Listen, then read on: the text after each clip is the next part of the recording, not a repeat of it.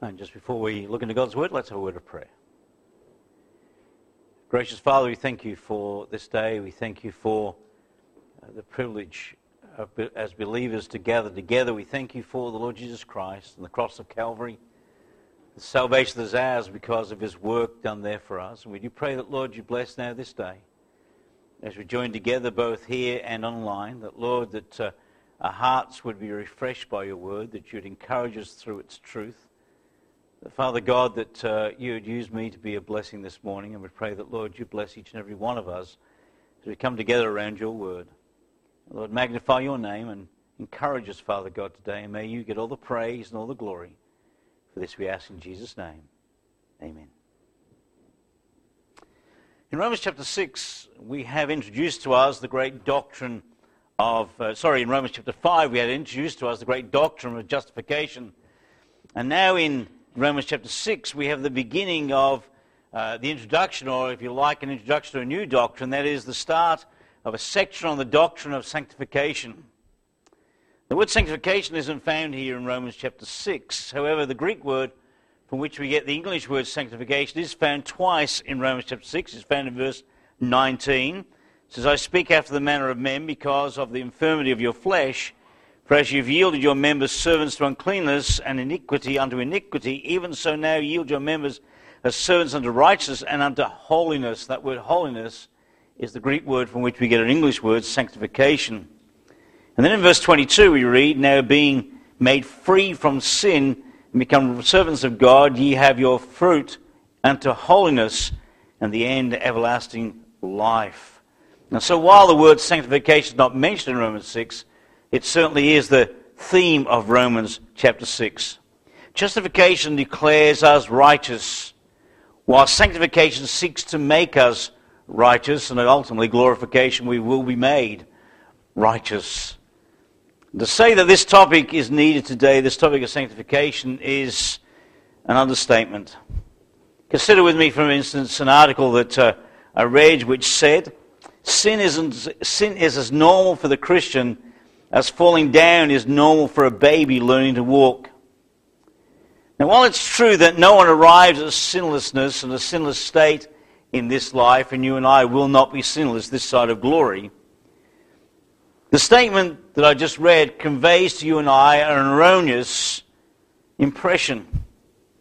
You see, it suggests to you and I that as believers, we need not to be concerned about living a carnal life about sinning regularly because sinning regularly, living a carnal life, is normal for the believer.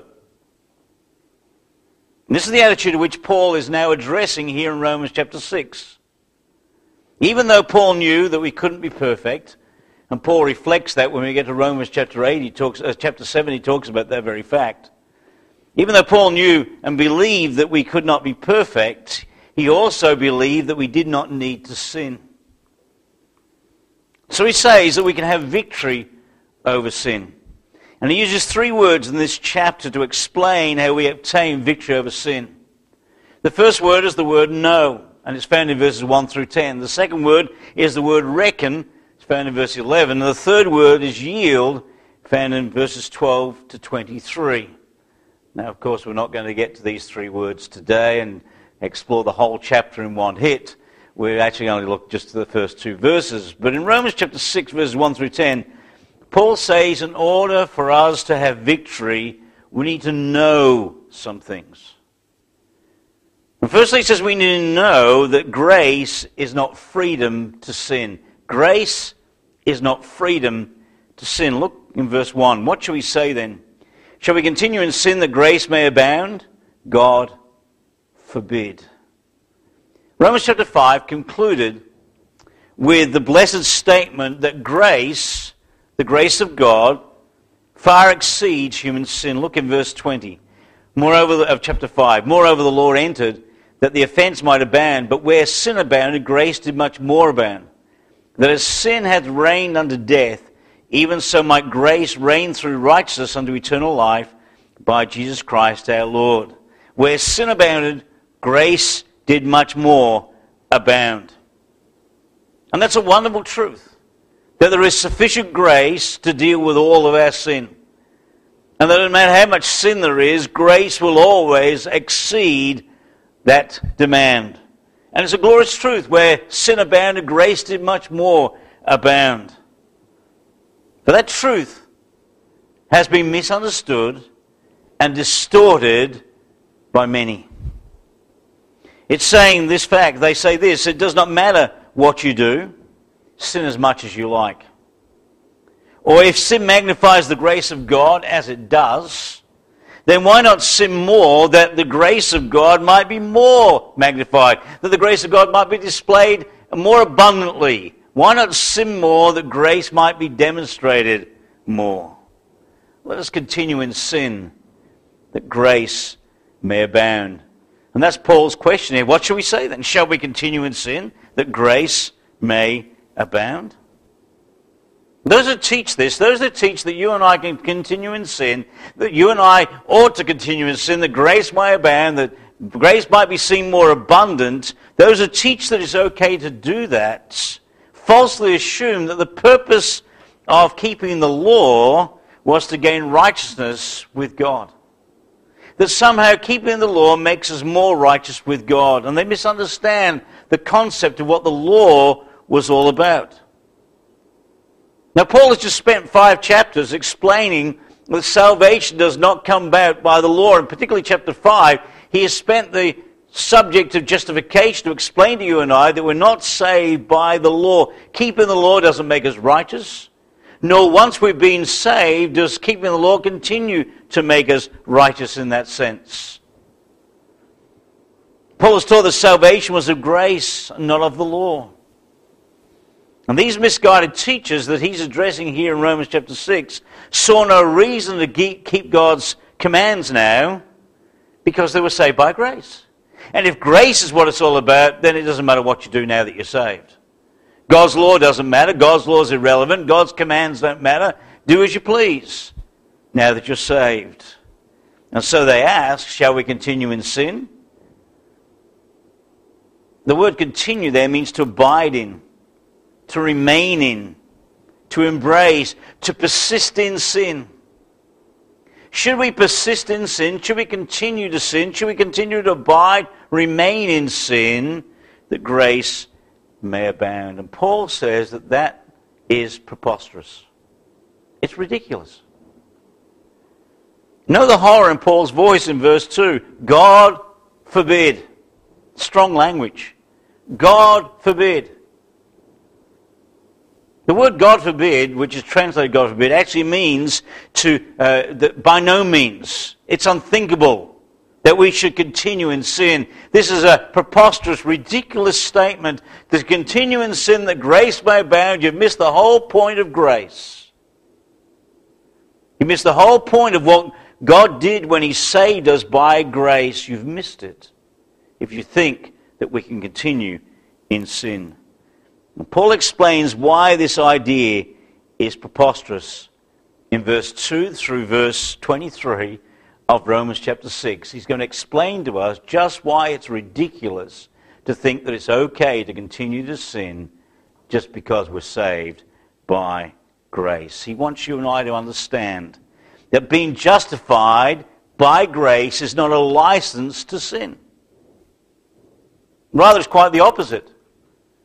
God did not intend to save you and I by grace so that you and I could live as we please. Grace means that we have freedom from sin, not freedom to sin. Let me say that again. Grace means we have freedom from sin, not freedom to sin. Well, those who think that grace gives us liberty to sin fail to understand is the whole meaning and the purpose of grace. Which is amazing because the Apostle Paul has made abundantly clear what the purpose of grace is in chapter 5, verse 21. Look what he says. That sin, this is talking about grace, because verse 20 he says, Moreover, the law entered that the offense might abound, but where sin abounded, grace did much more abound. That as sin hath reigned unto death, even so might grace reign through righteousness and eternal life by Jesus Christ our Lord. The apostle puts it plainly to you and I here. Here we see the whole business of grace. It's not to allow you and I to continue in sin, but it's to deliver you and I from the bondage and the reign of sin and put us under the reign of grace. We've been delivered from the kingdom of darkness, the kingdom of sin, and we've been placed in the kingdom of Christ, the kingdom of grace, and God has delivered us from sin to righteousness. He's delivered us from the bondage of iniquity unto freedom in Christ. That's the whole point of grace. So when someone asks, Shall we therefore continue in sin that grace might abound? He's merely showing that he's failed to understand either the tyranny of sin or the object and purpose of grace and its marvelous reign.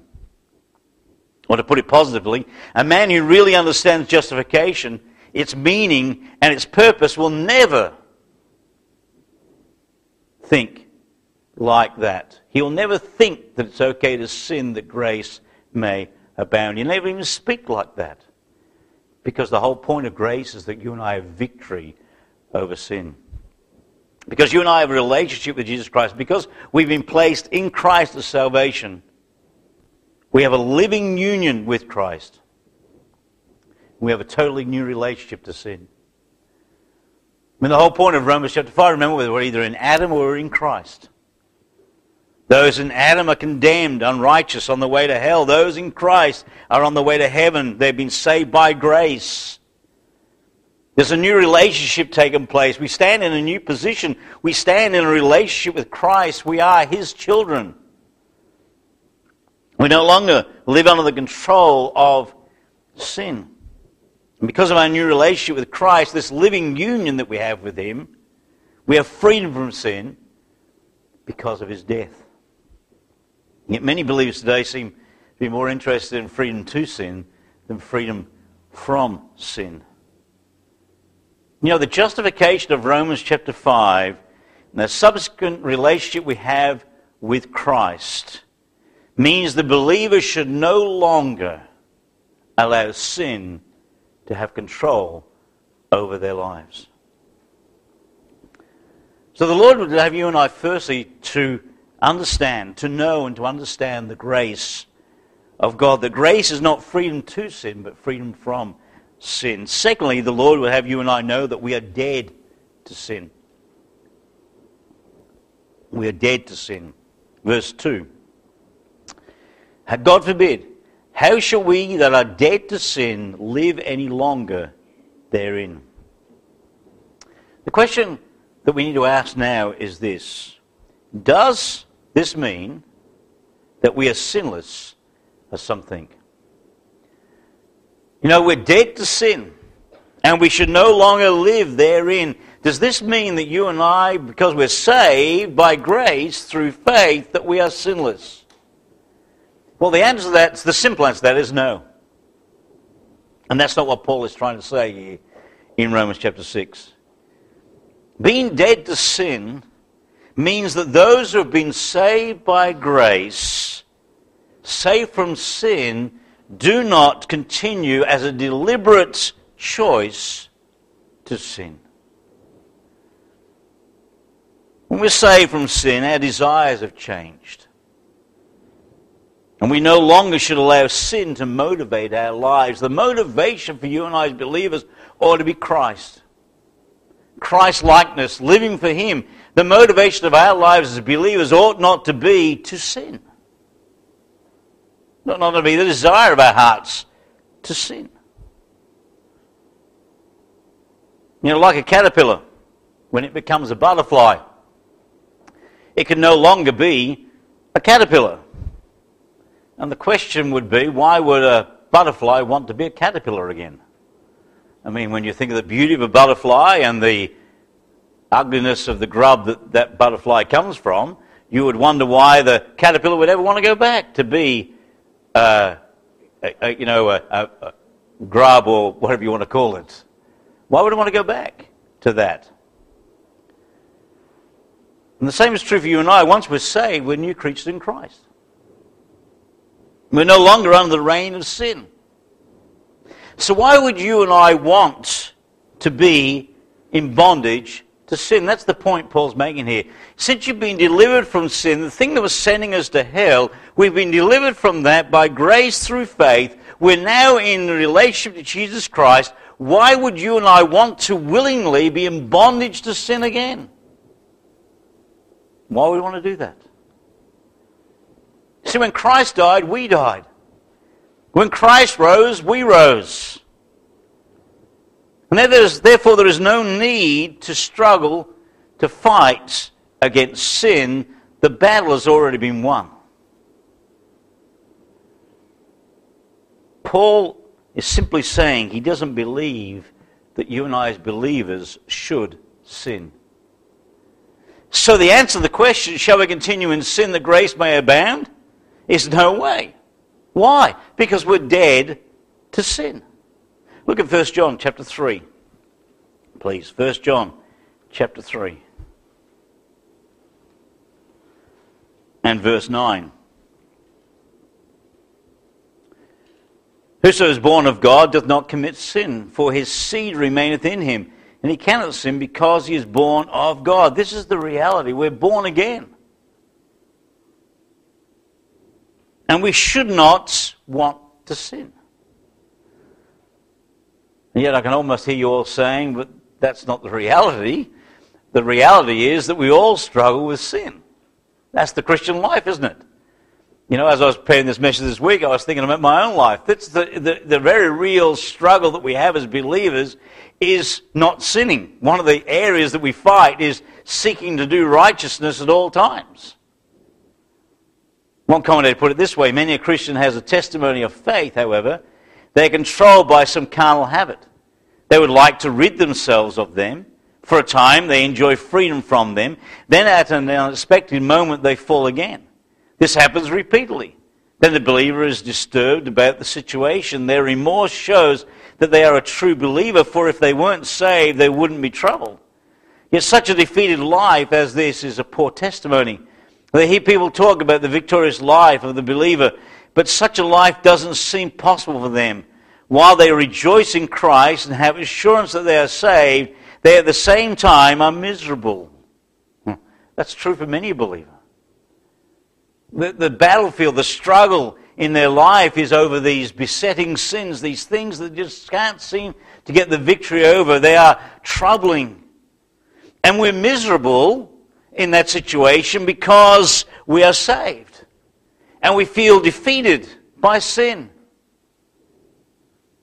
But Romans chapter 6 was given to you and I by the Lord to explain to you and I that victory is possible. You and I do not have to be defeated by sin.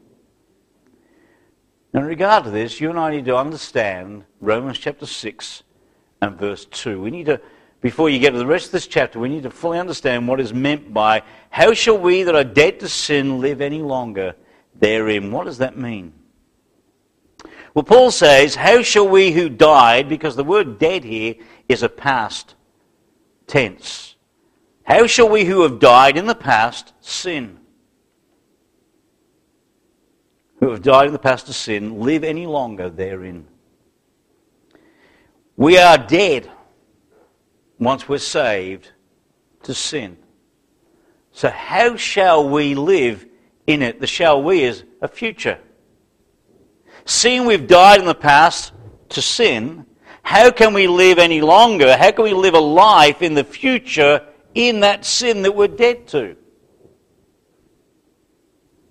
Paul's answer to the question of do we as believers continue in sin is no. It's not possible for us to remain in sin. His reason is that those of us who are justified are dead to sin. And if we're dead to sin, we can't live in it. One commentator put it this way A person who died is dead to the earth, can't live in it. If they could, it would be awfully spooky. If you're dead to this world, you're living somewhere else. And dead people don't interact with us. We don't have zombies walking around talking to us all day long, you know. It's not a reality. If somebody's dead to this world, then they are living someplace else other than this world. And that is not sinlessness. It's not sinless perfection that he's speaking about here. He's speaking about freedom from the bondage of sin. Now, this may confuse us. Because we know that even though we're justified, we do commit sin. Yet Paul says here, how can we live any longer therein if we're dead to sin? So here's the confusion. If we're dead to sin, and we should no longer live in that sin, how come do we keep on sinning?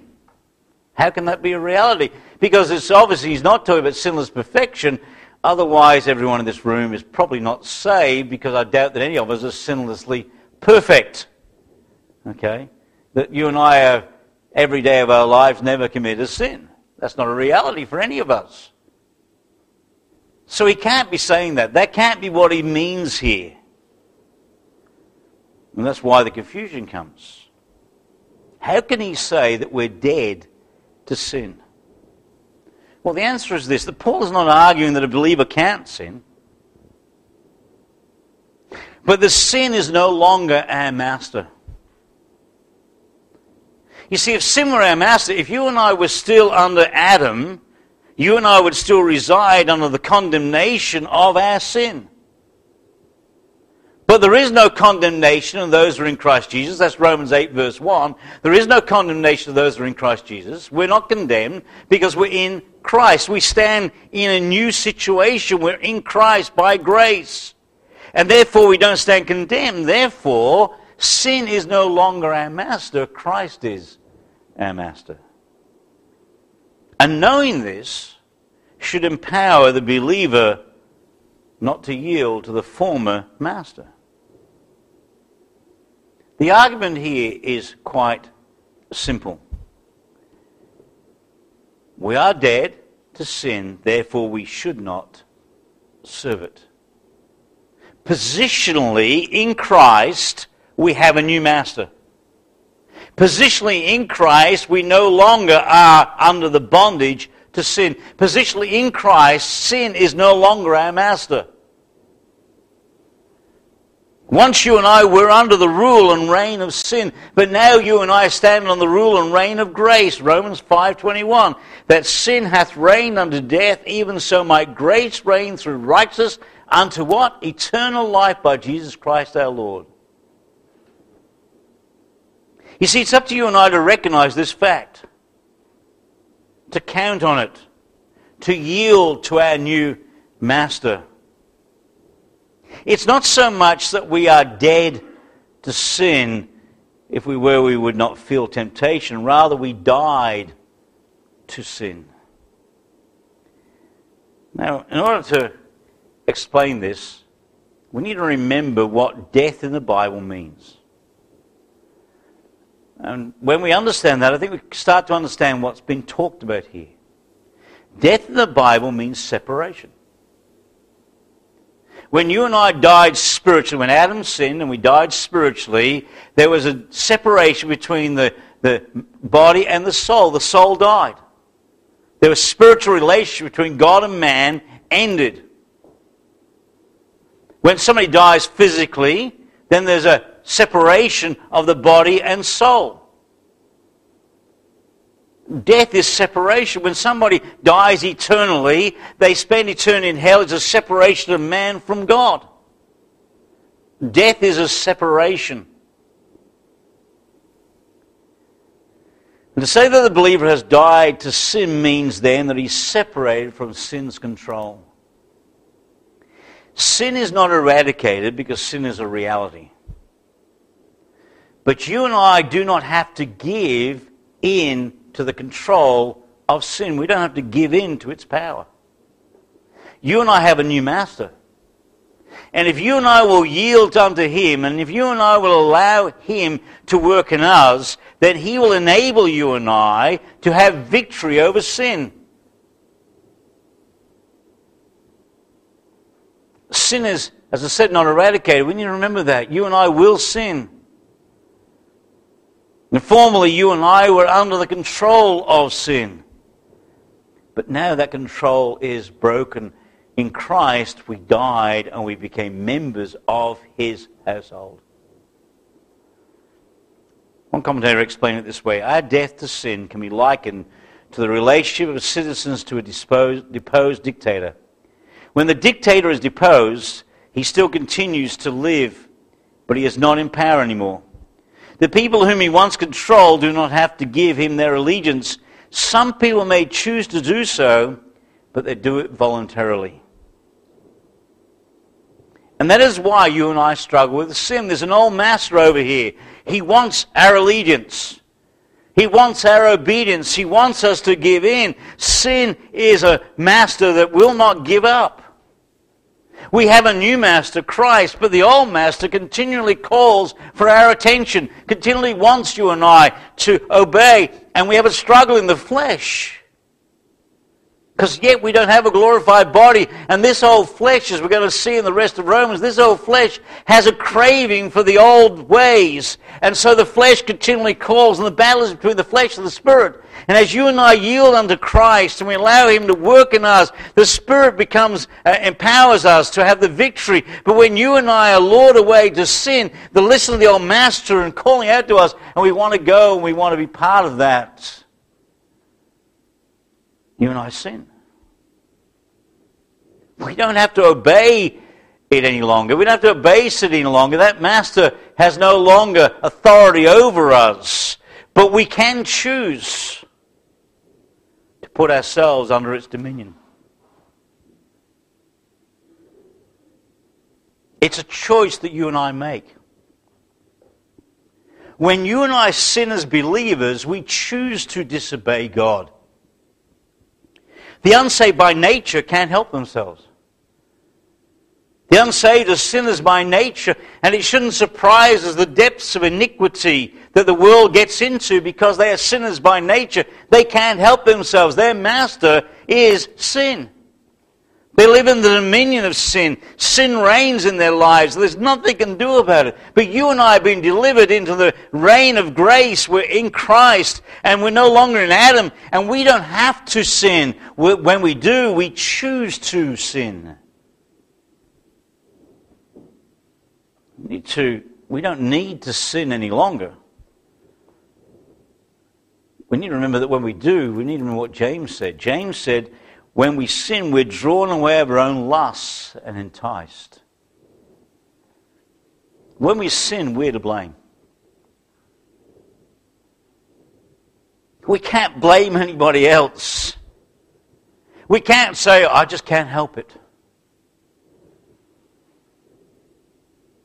The thing is, we want to sin. That's why we sin. We choose. Hebrews tells us about the fact that the pleasures of sin. Sin is pleasurable for a season.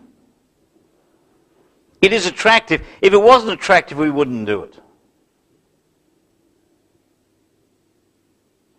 You know, the things that aren't attractive to us, we don't generally do them. They're not something that you and I want to be involved in. But the thing is with sin, sin is attractive. Sin is appealing. And so, as believers, we're living in this new kingdom. We're under the reign of grace and we're in Christ. But you know, the flesh looks over there and sees sin and sees what the world is getting involved in and sees the, remembers the pleasures of sin. It's a bit like the, the Jews who got into the wilderness and remembered the pleasures of Egypt. They remembered the leeks the garlics the cucumbers, but they forgot the bondage. They wanted to go back to Egypt because they remembered the the food, they remembered the pleasantries of Egypt, but they forgot the hardship of making the bricks and the, the work and the slavery and everything else that went with that. The very thing they cried to God for deliverance from is the very thing they want to go back to because they forgot the bad part, remembered the good part, and they craved after those things. And that's you and I as believers. We're in Christ. We, we have all the victory in Him. We have all the blessings in Him. We have all the joys of knowing Christ our Savior. We, we are under grace. What a privileged position. But then our flesh looks over there at the world and it sees the leeks and the gargs and the cucumbers and remembers the good things and it craves after them. And then when we get there and we sin, what we realize is it wasn't that good. And our hearts are broken and we're miserable and we're sad and we have to come back to the Lord and confess and ask, ask for forgiveness and ask the Lord to take care of the sin and say, Lord, we don't want to sin. We don't want to do this. But the old flesh craves it again and we're going to see that's the battle that Paul talks about in Romans 6, 7, and 8. But you and I can have the victory. We can have the victory.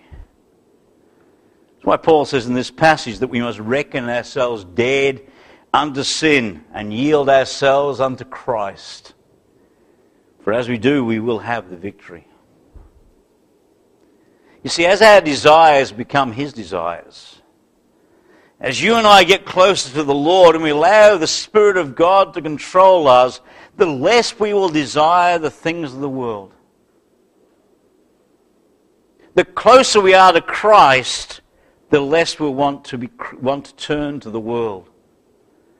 As we yield unto Him, as we reckon ourselves dead unto sin, as you and I count ourselves as indeed His children, and we walk there, we'll find that the struggle is not quite as hard. But there is a battle between the flesh and the spirit. That is the continual battle that you and I face day by day. As we desire to be in His presence, as we desire to live close to Him, then the desire for sin will weaken and victory will be ours. It is a struggle, though. We're going to see in these chapters, these 6, 7, and 8, we're going to see that Paul is not saying that there won't be a struggle. He's not saying that it's going to be easy. He's not going to say, he's not going to say there is a, a, a, a, simple remedy to this whereby you will never ever sin again. That would be nice. That will happen when we get to glory, and what a day that will be. Wouldn't it be nice to not have to have an evil thought, an evil action? Nothing. I mean, we just won't be evil anymore. Well, flesh will be gone. We'll have a brand new body, and you and I will have victory guaranteed. So until then, there will be a struggle between the flesh and the spirit. It will continue. But you and I need to remember that we're not to continue in sin. The grace may abound. That's ridiculous. Because how shall we who are dead, who have died in the past of sin, how shall we who are dead live therein? We shouldn't.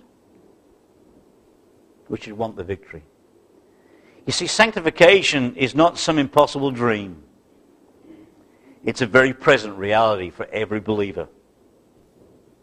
If you and I will recognize that sin has no more dominion over us, and that we can walk in holiness if we will yield unto Christ, we can be sanctified.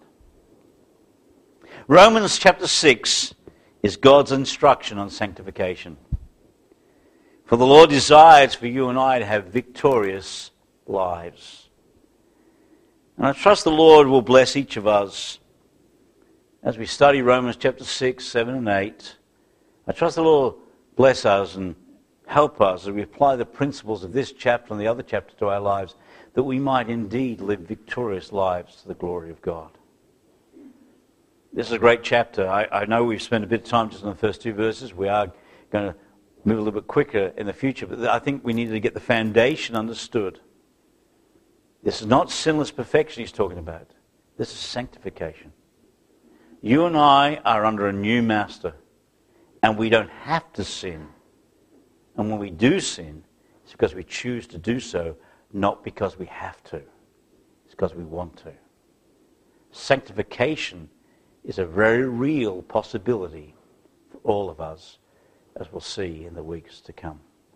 Let's pray. Gracious Father, we thank you for your word this morning. We thank you for Romans chapter 6. And we thank you, Father God, for the great doctrine of sanctification. And Lord, we know that a very real struggle that we have as believers in our lives is a struggle between the flesh and the spirit, the struggle with sin. But Lord God, help us to learn from your word and glean the truths of Romans chapter 6 and 7 and 8. And help us, Father God, to indeed be able to live sanctified lives to your glory. Lord, we thank you that we've been justified by faith, justified by grace through faith, and that, Father, we now have a new master. Help us to honor that master day by day with our lives to your glory. Let us know as we dismiss, we pray in Jesus' name. Amen.